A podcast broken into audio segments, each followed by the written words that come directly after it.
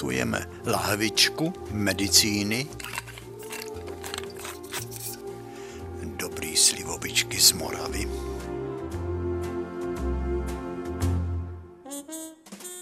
A začneme, věď papoušku, opeřenče.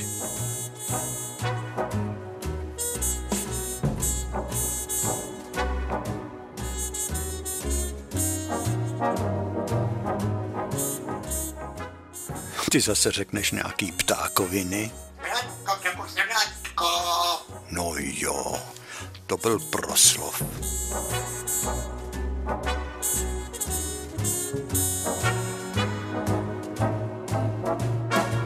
Takže vítáme vás u naší hodinky vzpomínání. Halo. Ahoj.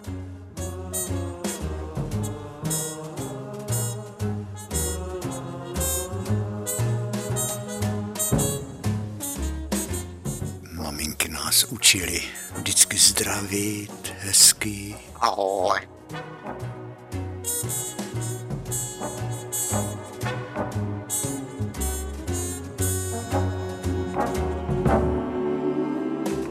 Takže vás zdravíme. Jak se máš? Ahoj.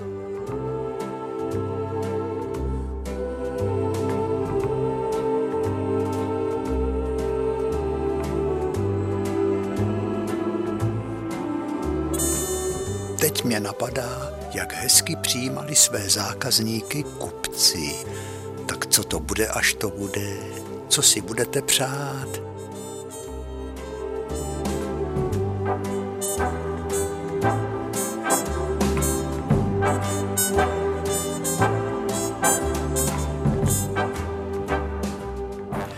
Takhle jsem jednou přišel na zátiší v Rakovníku v Lubenské ulici, kousek od náměstí, směr do Pavlíkova.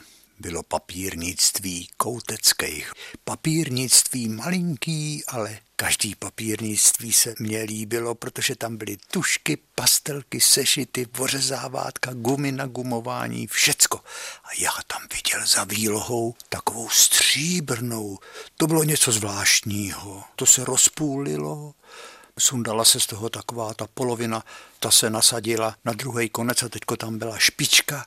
A ta špička, kde nebylo vůbec žádný pero, ale nějaká taková kulička malinká, tak ta kreslila a to je prej nekonečný pero, to tě vydrží celý život, říkala paní Koutecká, to si musím koupit to dělá takový klikyháky, vůbec se to nemusí namáčet. A kolipa to stojí? No, chlapče, to je až z Ameriky.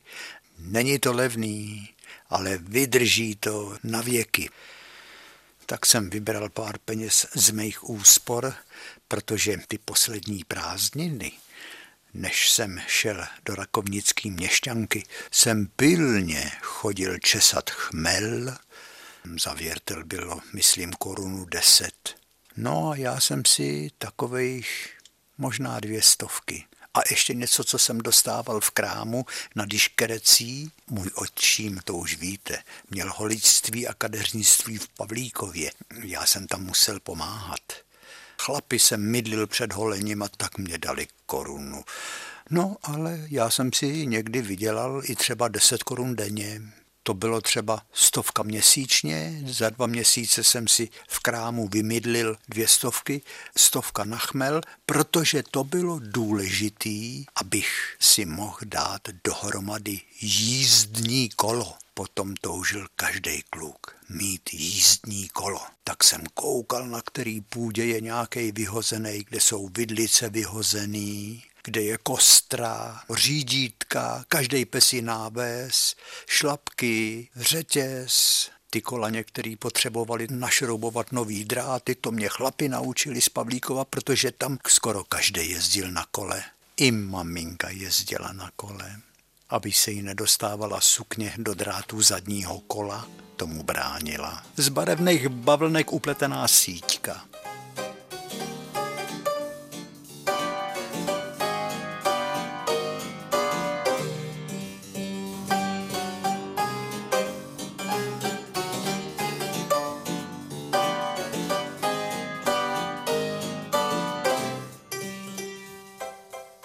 Chtěl jsem mít vlastní kolo, už jsem měl i sedačku, teď jsem akorát neměl gumy.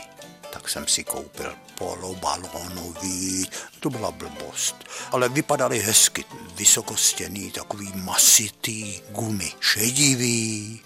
A protože náš soused pan Čadek byl zaměstnaný ve stadionce, v Rakovnický stadionce, továrna na jízdní kola. A byl tak hodný, že postupně mě odnes do té fabriky součástku po součástce, tam ji odreznul, nalakoval, udělal na ní takový ty linčičky ozdobný, vzal tam kostru i řídítka, ty pochromoval, vidlice. No to bylo kolo, blatníčky jsem si koupil potom v železárství u Chyskejch, takový stříbrný z lehkýho kovu. Takovou radost jsem měl. Zvonek tam byl, ten tam musel být a odrazová stopka na zadním blatníku. No, přední brzda, to starý chlapi měli zkušenosti. Horníci zejména jezdili každý den na šachtu a ze šachty na kole. To byla doba jízdních kol. A to moje kolo bylo nádherný. Abych si obejval, byl nejradši bral do postele. Tak jsem ho miloval, ty gumy voněly. Celý kolo vonělo těma čerstvejma lakama, jako nový bylo. Když jsem jednou jel do Rakovníka, z Pavlíkova to tam bylo sedm kilometrů, tak jsem tam objevil tu tušku, to péro kuličkový, americký, který má vydržet celý život. Tady jsme přestali u toho péra, proto to všecko vyprávím. Takovou temně modrou linku psalo. Ale hlavně mám něco, co nikdo nemá a každý se mě bude ptát, co to máš? A já budu říkat, to je americký nový nejmodernější péro, který má nekonečnou linii. Bylo 1. září proto jsem si to koupil. Budu chodit do měšťanky, s ničím jiným psát nebudu. A budou se divit spolužáci, spolužákyně, učitele i pan řídící učitel Dolejš. Všichni budou na to koukat.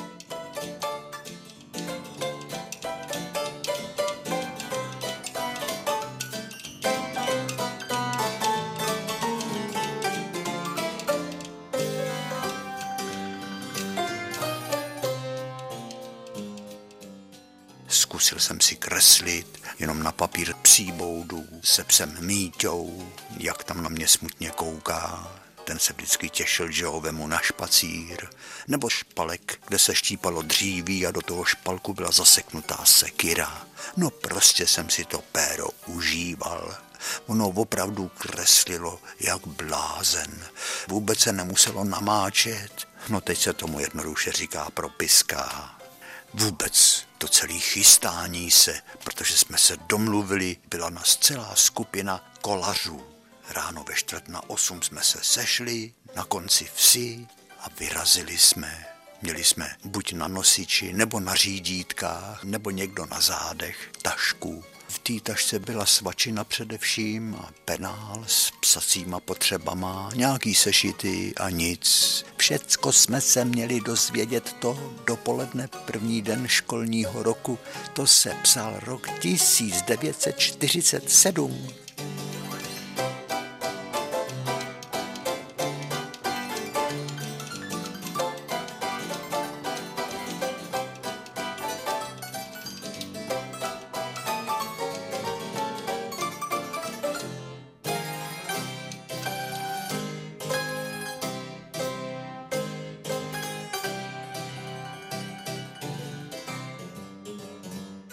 Vyrazili jsme směr Rakovník. Cestář Kopecký říkal, ten zrovna tlačil svoji káru, kde měl svoje košťata, lopaty, motiky. Kam se hrnete, vy bando? Volal na nás cestář Kopecký. Do školy jedeme, tak buďte hodný a učte se. Partizáni. A smál se. A my taky protože jsme nasedli na ty svý nádherný kola. Já byl přesvědčený, že moje kolo je nejkrásnější a vyrazili jsme směr průhon. To bylo šlapání do průhonu. Někdo dokonce sles a kolo tlačil, já například. Tam vedli boží muka vpravo do chlumů a tam byly stromy, do kterých ještě nedávno pálili hloubkaři Spitfirey veliký kulometný dávky. Ty díry už trošku zarostly, ale byly tam ještě vidět. teď jsme stanuli nahoře na tom nejvyšším bodě, který mu se říká průhon, kam bylo ten den vidět. Sice už bylo září, ale některý ty zářijový dny, když do nich zafouká vítr, tak je to jako kdyby veliká vývěva vysála vzduch a z toho kopce z průhonu je vidět do široka, do daleka. Na severu byly vidět Krušný hory, před náma bylo pohoří Džbán, v obrovský dolině jako taková velikánská otevřená dlaň bylo město Rakovník. To se zdálo, že je tak blízko, že jsme si mohli šáhnout na hodiny. Hodiny byly vidět dvoje. Jedny na věži Rakovnické radnice a druhý na maličký věžičce na štítě školy, do které jsme jeli. Chlapecká škola. Tam byl náš cíl.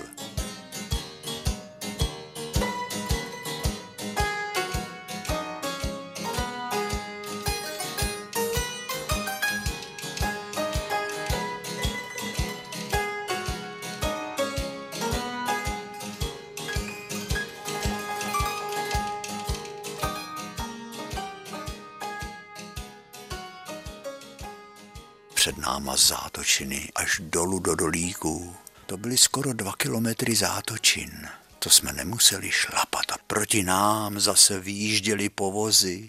Vozy byly naložený čerstvě nasekaným jetelem nebo vojtěžkou. To byla vůně. A my jsme skrčený jako závodníci v pelotonu. Si to šněrovali jednu zatáčku za druhou. Minuli jsme borový háje, který jsou dole v zátočinách. Veverky, veverky, někdo křičel. Ty skákali ve větvích. My jsme si to šněrovali dál dlouhou rovinou, až přijde prudká zatáčka doprava, tam stála osamělá borovice. Ještě chvilku pojedeme z kopce do dolíků, v něm byl potok, potom veliký stoupák k dolu Rako. Potom přišly roviny, kde byla jedna hospoda na rovinách, dole pod ní důl Jiří a tam už jezdili auta ze šachet. A potom už najednou bylo rakovnický míto, stará chaloupka taková jako z pohádky, s kulatým bokínkem. A zase prudkej pád a já už jsem začal cítit, že ten řetěz nemám dost napnutý. Že když jedu z toho kopce, tak ten řetěz, když nešlapu, takže tak divně zvoní. Jedu z toho kopce od toho rakovnického mejta, už vidím první domy, tu cestu jsem znal přesně. Tam jsou šraňky, tam vede trať z Rakovníka na Plzeň. A teď jsem viděl, že šraňky jdou dolů. Takový velikánský šraňky z toho trámu, který byl pobytej červenýma sklíčkama, zábradlí je, mě ten řetěz spad. Jak spadne řetěz, tak se nedá brzdit.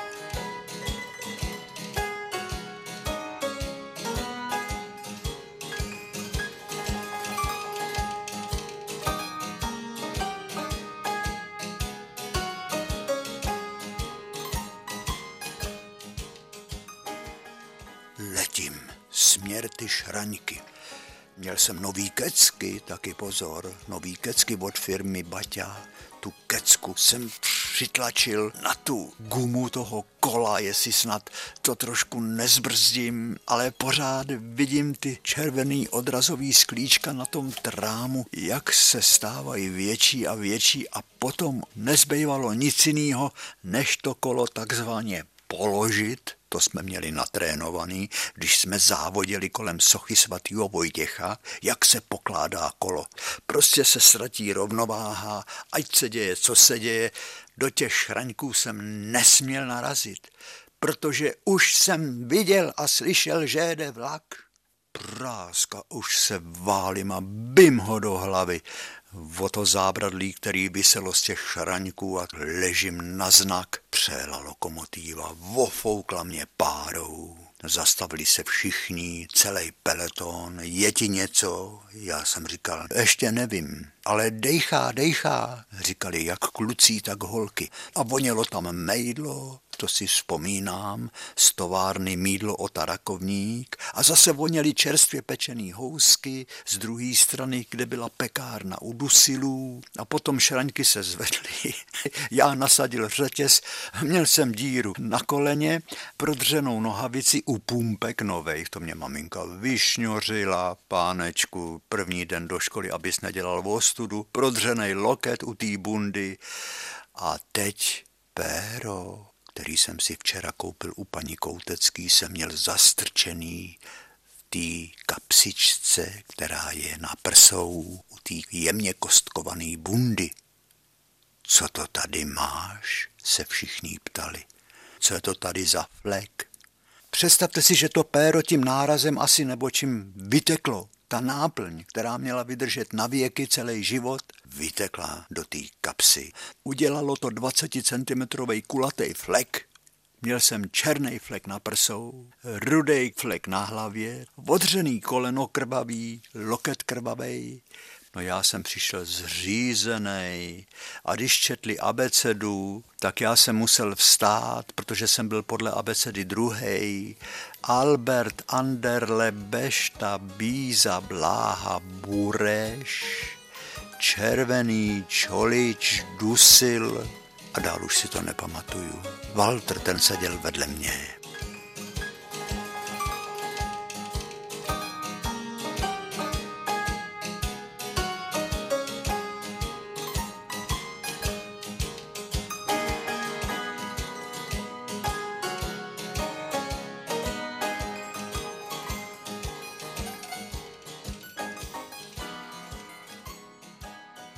Jsem takhle začal na rakovnický měšťance takovýmhle karambolem.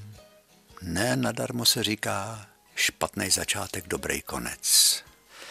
Jak nerad jsem byl, když přišel večírek nebo vystoupení v dělnickém kulturním domě na rozloučenou a náš pěvecký soubor tam zpíval. Za náma byla moje výzdoba, kterou já jsem nakreslil. To už bylo jasný, že můj třídní učitel Mostecký zařídil, abych nešel ani do jezedek, ani do dolů. No, diktatura proletariátu, to se psal rok 51 a ty budeš studovat malířství do Prahy. A takhle mě to zařídil. To byly roky toho studia, my jsme znali všechny figurky z Rakovnického náměstí a chodili jsme do pekařství k Dusilům. Karel totiž, on byl spolužák, syn Dusilů, ten pár housek vždycky přines, to byly houstičky a dával nám tajně ze solí posypaný. No, my jsme taky měli chutě. my jsme si koupili třeba v cukrárně Rakovnický tiky šumák. Taková ta reklama té holčičky, jak drží v ruce pohár, to bylo červený nebo citronový šumák a my jsme ty kostičky cucali. Drhlo nám to do jazyku a ten jazyk buď jsme měli žlutý, nebo do zelená, nebo do ruda, podle toho, jakou kostičku jsme otírali o jazyk. A pěny plnou hubu ty šumáky spěnili. To bylo naše dětství taky. A pečený brambory ve vohníčku, když jsme pásli husy na poli, že jo.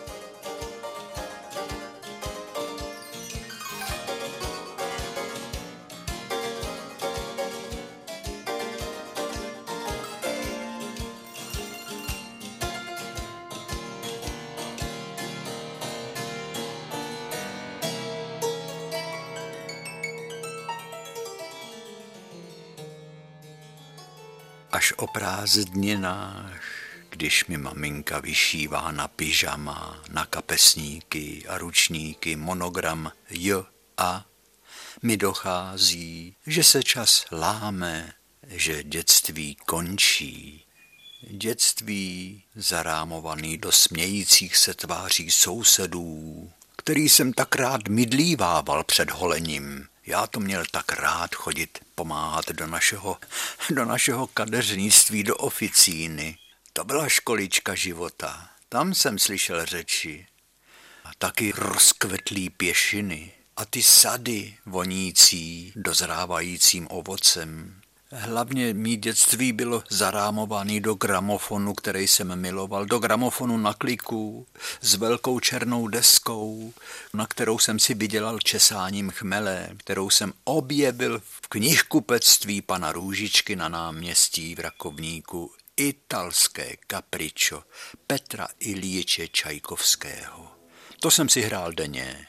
Uměl jsem ho naspaměť a pořád jsem si ho pískal. To byla hudba mýho dětství.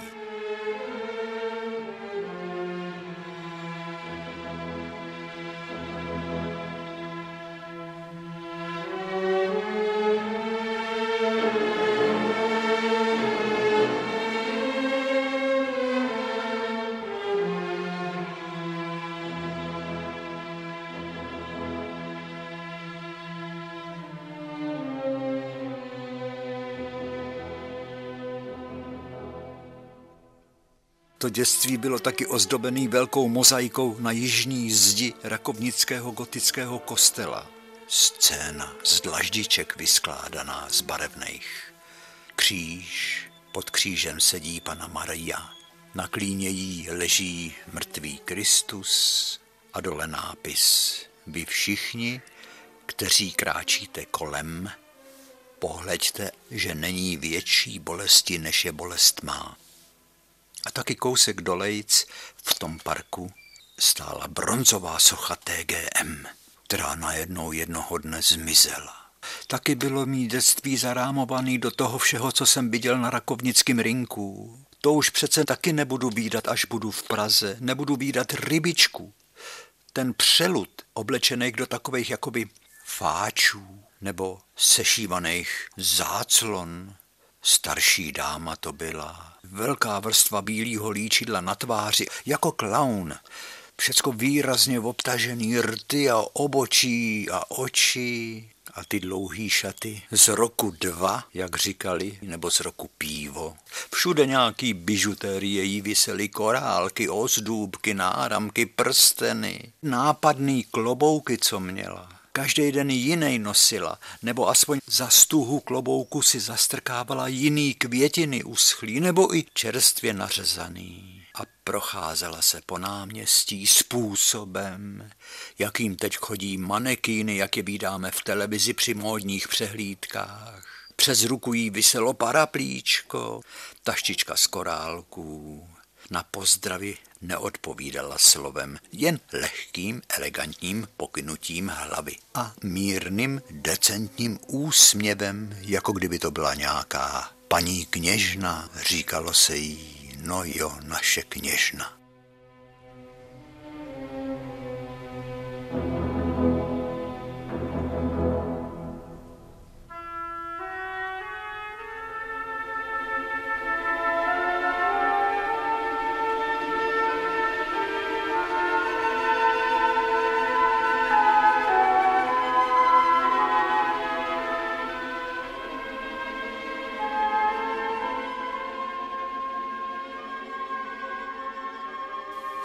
Co bude s těma spanilejma jízdama na kolech? Jak jsme měli rádi, když jsme jeli z kopce a mohli jsme sejmout ruce z řídítek, nemuseli jsme vůbec řídit, jenom jsme řídili kolo nakláněním. Dokonce jsme frajersky si sepjali ruce na prsou a z bundy s flekem na kapse jsem vyrost. A naši mě koupili boblek Esterházy, světle šedej, a když jsem si v tom estrházi obleku vykračoval po Pavlíkově, tak ženský před konzumem volali, pojďte se všechny podívat. No Jiříku, já být tvou maminkou, tak tě do té Prahy vůbec nepustím. Dej si pozor, tam jsou ženský nebezpečný.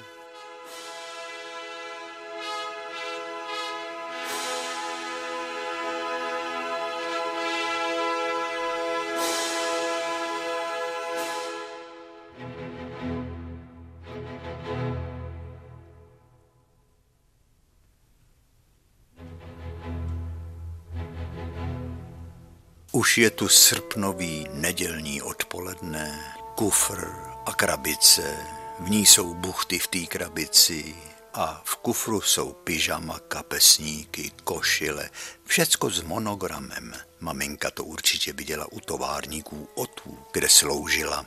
Přijíždí autobus a mávání.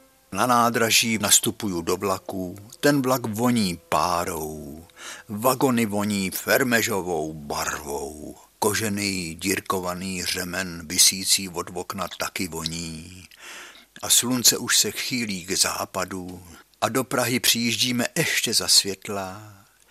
Nasedáme do elektriky číslo 13 a jedeme do Prahy do Nuslí a jsme tři. Eda Perkner z Lužný, Zdeněk Polívka z Olešný a já. Tři z Rakovnicka. A začíná desetiletý studium výtvarného umění. V internátě je vojenská disciplína. V 6.30 budíček, pak snídaně, kafe, chleba, čaj, marmeláda, máslo. Večer můžeme opustit internát jen na propustku, když jdeme třeba do divadla nebo do biografu. Hned první den ve škole se ukázalo, jaký mám štěstí. Podle abecedy jsou čtený žáci a žákyně Anderle, Antoušek, Axman, Bareš, Cibulka a vždycky náš třídní, pan profesor Zdeněk Balaš, vynikající malíř, se ptá, a odkud jste? Z Pavlíkova, říkám. Z Pavlíkova? Aha. Chodil jste taky na Pavlíkovský vršky na houby? Chodil, pane profesore. Tak jsme krajani, já jsem z Rakovníka. No to byla pro mě velká úleva. Řekněte mi, který malíř se vám líbí, Mikuláš Aleš, a kterou hudbu nejraději posloucháte. Italský kapričo Petra Ilíče Čajkovského. Mhm. Tento hoch z vesnice poslouchá Čajkovského, řekl celý třídě. Taky jste hrál na nějaký hudební nástroj? No, nejdřív u tesaře v Pavlíkově na housle a pak na Rakovnické hudební škole na violončelo tři roky. Tak jo, Andrlíku, pojď sem. Máš tady 10 korun a skoč mi do lékárny. Pro aspirin mě dneska z toho nějak rozbolela hlava. Koukej, ať seš tady brzo.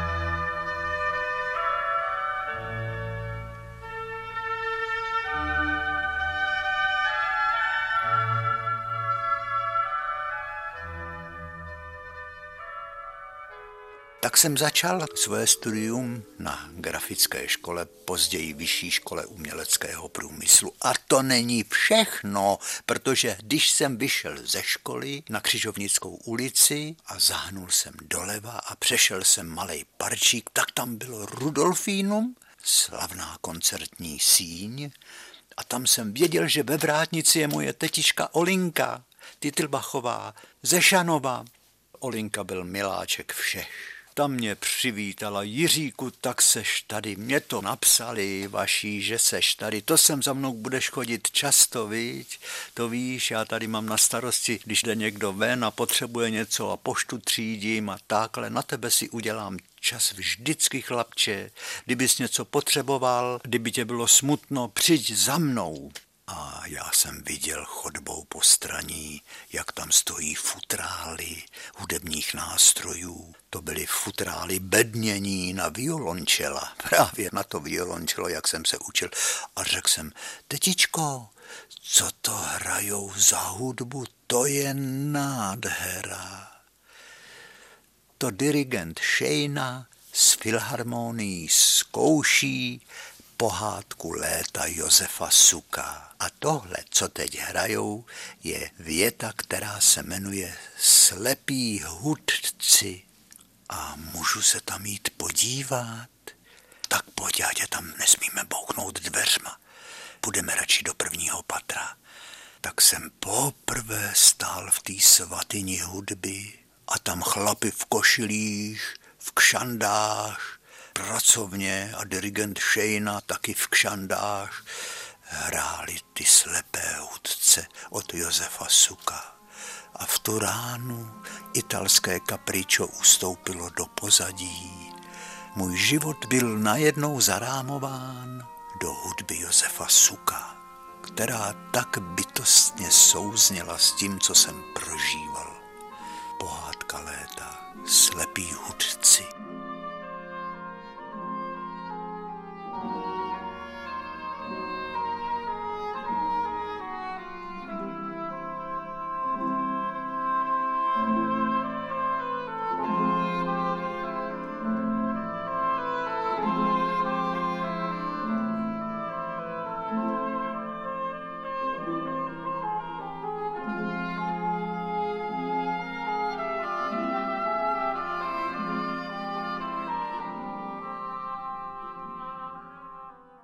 Jo, Olinka tetička z postraní vrátnice.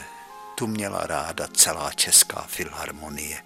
A to bylo veliký povzbuzení a ten profesor Balaš o tom ani nemluvím. To mě záviděla celá třída, že mě klidně říká Andrlíku, skoč mě zase pro aspirín.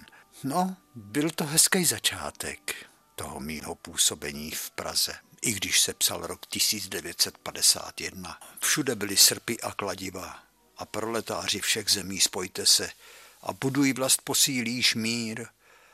My jsme tak jako třída drželi spolu až na jednoho, ale ten se brzo znemožnil. O tom už jsme sice mluvili, ale nebude na škodu si tu situaci zopakovat. Profesor Landa, bohem, nosil takový splácnutý klobouk, na nízko udělaný, naplácaný a šály kolem krků a učil nás krásné písmo psát, ozdobné krásné písmo. Byl to ušlechtilý kantor se smyslem pro humor, proto jsme ho tak milovali. A jednou při výuce toho ručně psaného ozdobného písma řekl, až doteď jsme psali citáty klasiků. Leonarda, Michelangela. Ale teď si taky napíšeme něco z Lenina. Nikdy, zařval náš spolužák Ruda. To nikdy se tak zabodlo do té třídy a vyselo pod stropem. Všichni jsme seděli jako zařezaný, protože v tu ránu jeden takovej uvědomělý spolužák, aniž se dovolil profesora, hrdě vstal, zatvářil se přísně a okamžitě opustil třídu. Naprostý ticho bylo. Vstoupil ředitel s tím udavačem. Tak co se tu stalo? Ale pane řediteli, vlastně nic. Hustolek řekl Daňkovi, puč mi péro a Daněk řekl nikdy. Bylo to tak, studenti? tázal se ředitel. Bylo, odpověděli jsme jednohlasně. No a tato zkouška dospělosti nás semkla ještě víc.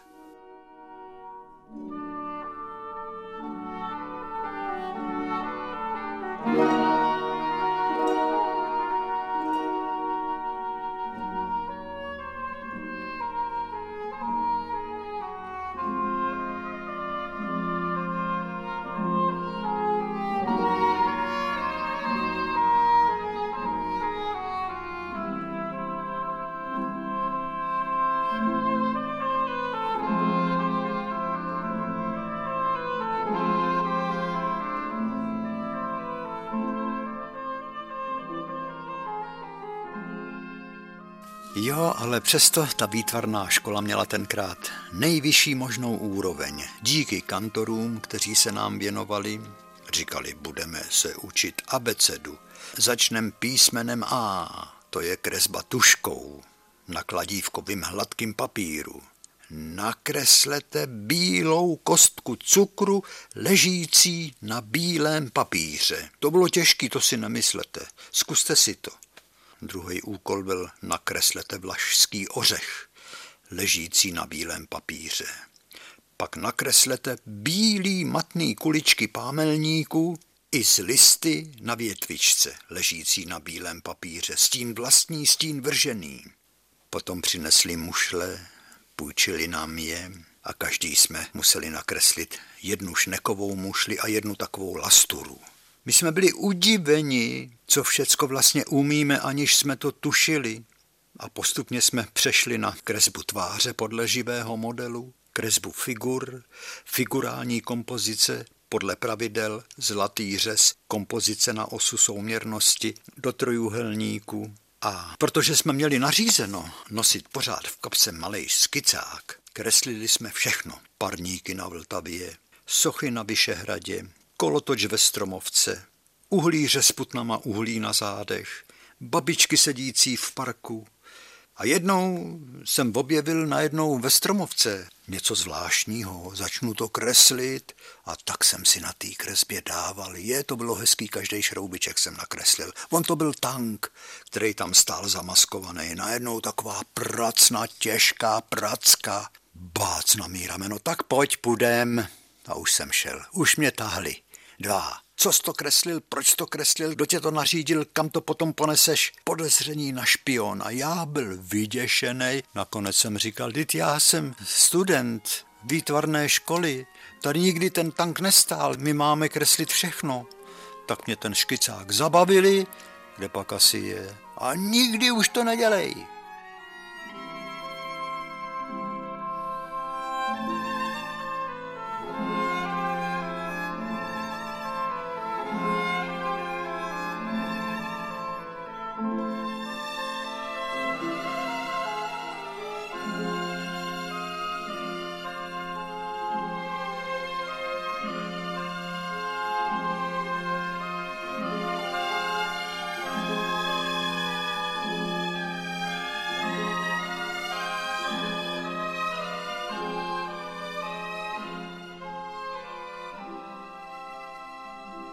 Paní profesorka Čechová nebo pan profesor Frankl, pan profesor Balaš, Podrážka, ale i dílenští mistři, kteří nám ukazovali, jak se vážou knihy nebo jak se leptá novinový štoček. To byla disciplína na té škole.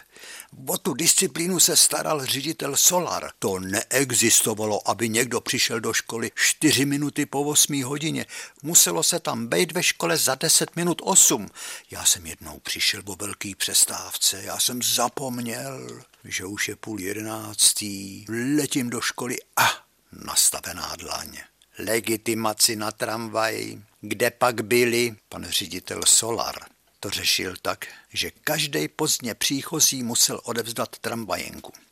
Já jsem byl v Rudolfínu, tak oni se toulají. V Rudolfínu říkají, že byli. A na čem pak? Jaký pak koncert tam dávali? Já jsem samozřejmě tam byl, protože dirigent Shayna zkoušel s filharmonií Beethovenovu eroiku.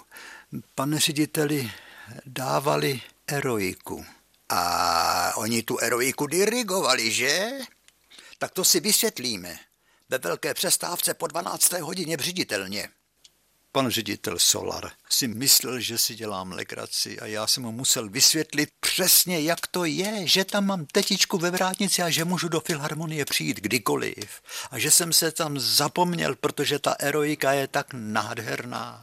Tak mě přátelsky poklepal na rameno a říkal, hochu zlatej, já vím, že eroika je krásná symfonie, ale disciplína ve škole se musí dodržovat, víš? Já jsem taky přemýšlel, jestli se mám dát na dráhu hudební nebo výtvarnou. A ani poznámku mě nenapsal.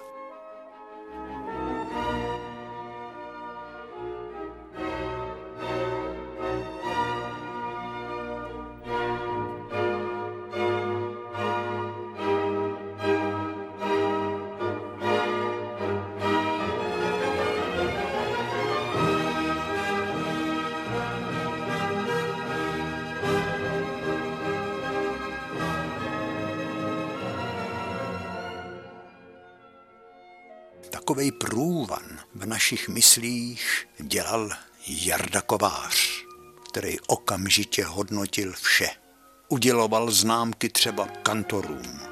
Pocházel z významné kulturní rodiny. Jeho otec byl uznávaný člen spolku výtvarných umělců grafiků Holar a jednou tam uspořádal jeho tatínek tak hezkou krásnou výstavu pastelů, do dneška na ní vzpomínám. A oni měli u kovářů velkou knihovnu. Jarda byl nejsečtělejší z celé naší třídy a ten, kdo neznal Bodlerovi květy zla nebo Maldororovi zpěvy, tak byl u něj úplnej blbec. Takže abych nebyl já teda tím blbcem, tak denně jsem chodil do pražských antikvariátů, až jsem ty květy zla i Maldororovi zpěvy sehnal a přečet. To jsem jednou zaslech. Jak říkali, to je vesnický bůran. Já jsem dělal jako, že to neslyším, ale v duchu jsem si říkal, tak vy takhle jo. Oni totiž na mě měli stek. Některý, já je nebudu jmenovat, měli stek, že mě pan profesor Balaš vyznamenává tím, abych mu chodil pro aspirín a tyká mě a říká mě Andrlíku.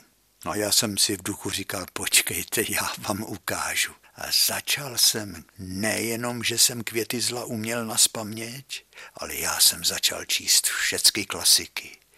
A co se týče symfonické hudby, stačilo zajít za mojí tetičkou Olinkou a mohl jsem kdykoliv přijít na zkoušku České filharmonie.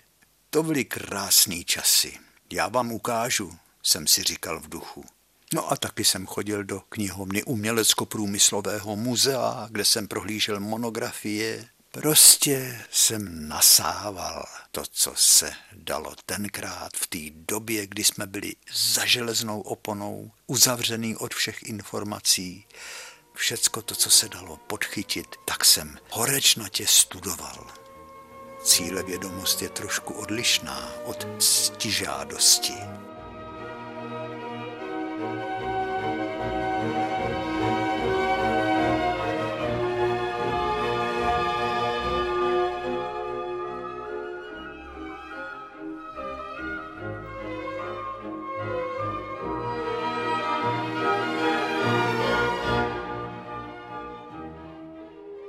Že jsem mohl do Rudolfína díky tetě Olince chodit skoro vždycky, když jsem chtěl, to bylo tenkrát v té době dospívání pro mě nesmírně důležitý.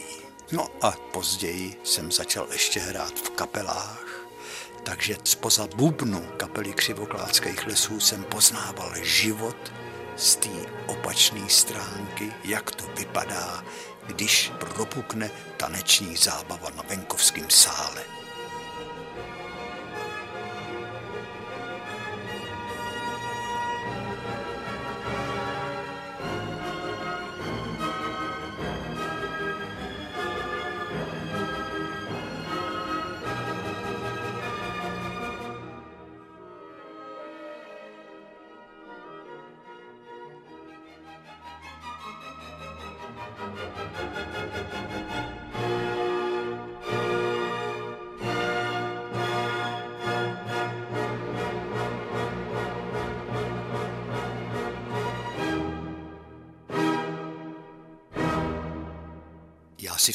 Náš spolužák, Petr Trojan, hodnej kluk, byl na srdce, jak jsme věděli všichni.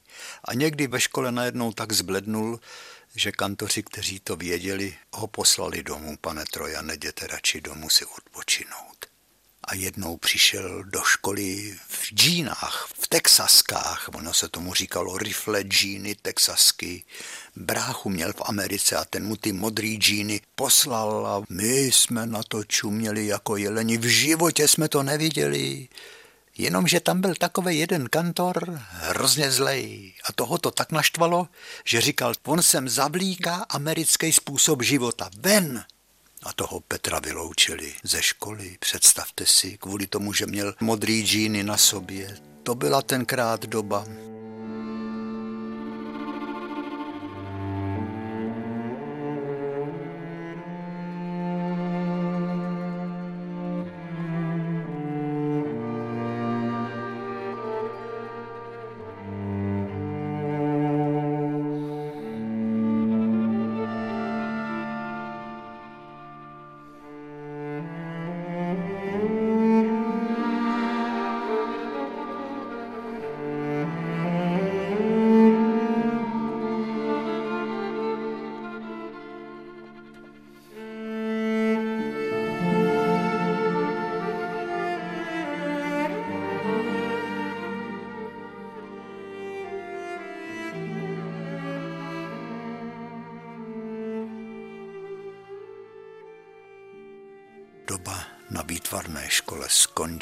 Maturitou a po prázdninách roku 1955 jsem vešel velikými dveřmi do budovy Akademie výtvarného umění. Stanul jsem v aule, naproti mě na soklu na podstavci byla kopie sochy svatého Jiří, která stojí vedle jižního portálu katedrály svatovítské a nad sochou svatého Jiří byl velikánský obraz plátno.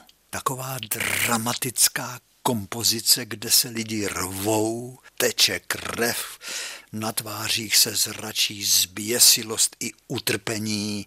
Později jsem se dozvěděl, že to je kopie, kterou jistý žák ještě před válkou vytvořil podle Delacroova obrazu vraždění na řeckém ostrově Kiu. A to jsme hned každý ráno, když jsme přicházeli do akademie, dostali takovou ránu mezi oči tím obrazem, protože tenkrát se s náma taky nikdo nemazlil. Vždyť svět stál na pokraji války pořád, každý den titulky v novinách. Krvavý pesty to štvanice. Jako když se dvě šelmy do sebe zakousnou a žádná se nechce pustit.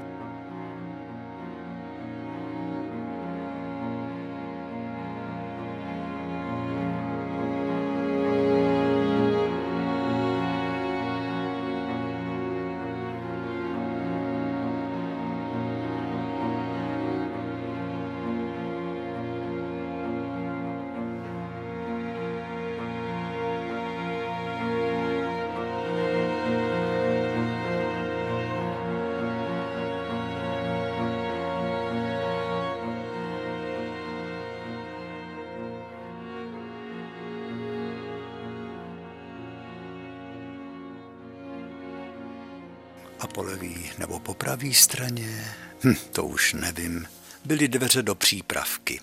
Tak se říkalo prvnímu nultému ročníku, kam čerství studenti přicházejí, aby zase na jiné škole, na akademické půdě napsali písmeno A.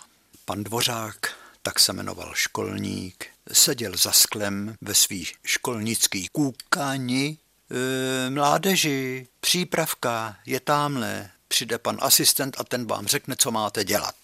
Tak jsme stanuli v obrovský, vysoký místnosti.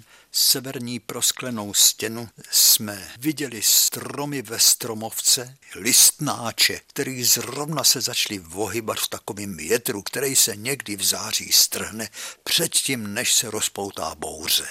Najednou se rozletěly dveře, vkročil hbitě takový vysoký, vyhublej člověk, mladý, něco řek, ani pozdrav, ani, no, prostě bylo vidět, že jsme mu na obtíž. Tamhle v rohu máte balicí papír, roli, tam jsou taky dřevěný blintrámy, každý si napne formát balicího papíru, z krabice si vezme kreslící úhel a bude makat.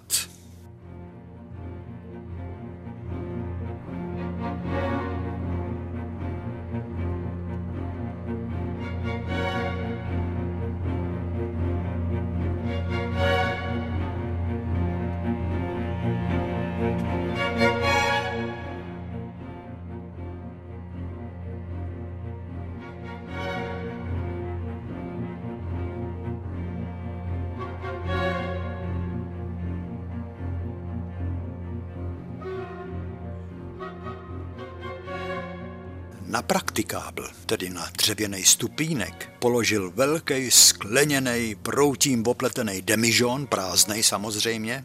Vedle demižonu položil prázdnej skleněný půl litr, zmuchlal kus balicího papíru, zmačkal kus igelitu, pohodil na praktikábl, trošku to dal k sobě a řekl, tak dneska je pondělí, do pátku chci kresbu, aby sklo bylo sklem, proutí proutím, igelit igelitem a papír papírem. Prásknul dveřma a byl pryč. V nás by se krve nedořezal. Kde zůstala ta laskavost všech kantorů z grafické školy? A tak to bylo celý čtyři roky, nebo pět let. Nutno říct, že ta první kresba se mě povedla protože to byla kresba plná detailů a jemností a já jsem z grafických technik byl zvyklý pracovat špičatými nástroji, tak jsem žiletkou si špičatil ten kreslící úhel do absolutní špičky.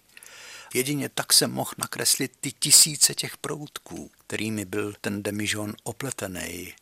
Všecky ty faldy na papíru, na igelitu, stín vlastní i stín vržený. Jedničku jsem dostal na konci prvního nultého ročníku, byla to moje první a zároveň poslední jednička na akademii.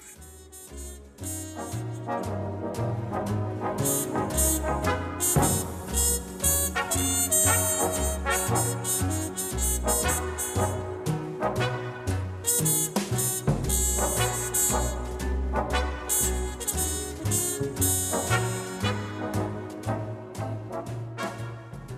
vážení, já myslím, že bychom mohli pro dnešek skončit.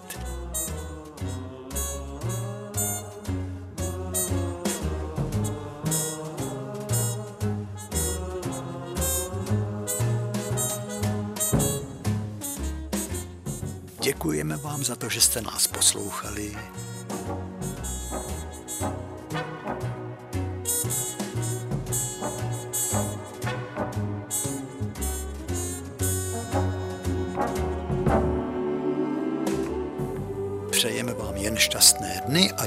Se na setkání u našeho pořadu příště. Ahoj.